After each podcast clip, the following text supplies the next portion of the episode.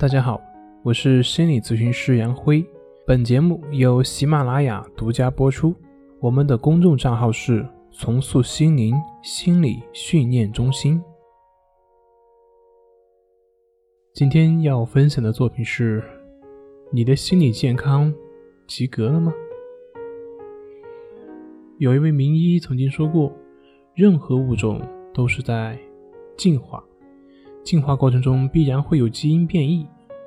如果从这个视角来看的话，有些罕见病的本质就是基因变异。所以从这个角度来看，不管是医学如何发展，社会如何进步，疾病是必然会存在的。听到这样一个结论，你是不是会感觉很沮丧呢？是的，的确很沮丧，但其实也没必要沮丧，因为。我们不要低估了自己生物进化的本能，也就是说适应环境的能力。现代的年轻人如果没有手机、没有网络，我想所有人都会觉得这是一个问题。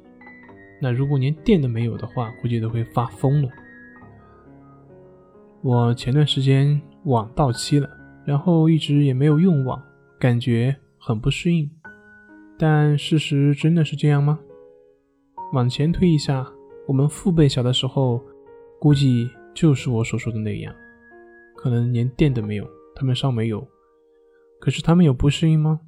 没有，相反的，其实过得应该也是有滋有味的。没事的时候串串门，距离远的话写写信。我个人感觉写信往往比这个时代的即时通讯更有味道。更能表达自己的一些情感。那个时候的孩子都是自然生长的，不像现在的孩子，蔬菜水果都是冰箱里面长出来的。可是，如果我们现在想想那个时代，就会发疯，就会觉得有问题。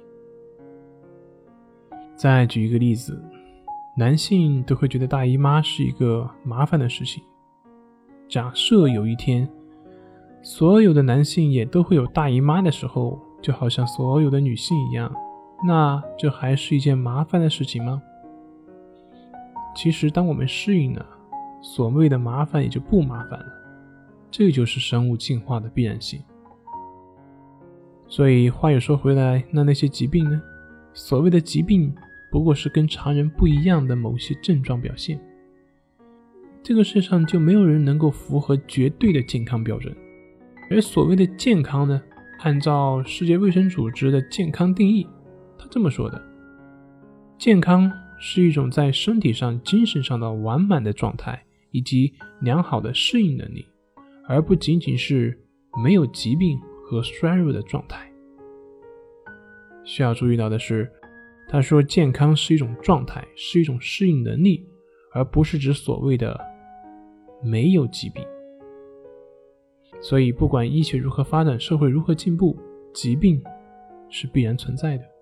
医学和心理学所追求的也绝对不是没有疾病，因为这个也不可能达到。像我们心理学，它是让你学会带着症状适应症状，适应社会，达到所谓的和谐的状态。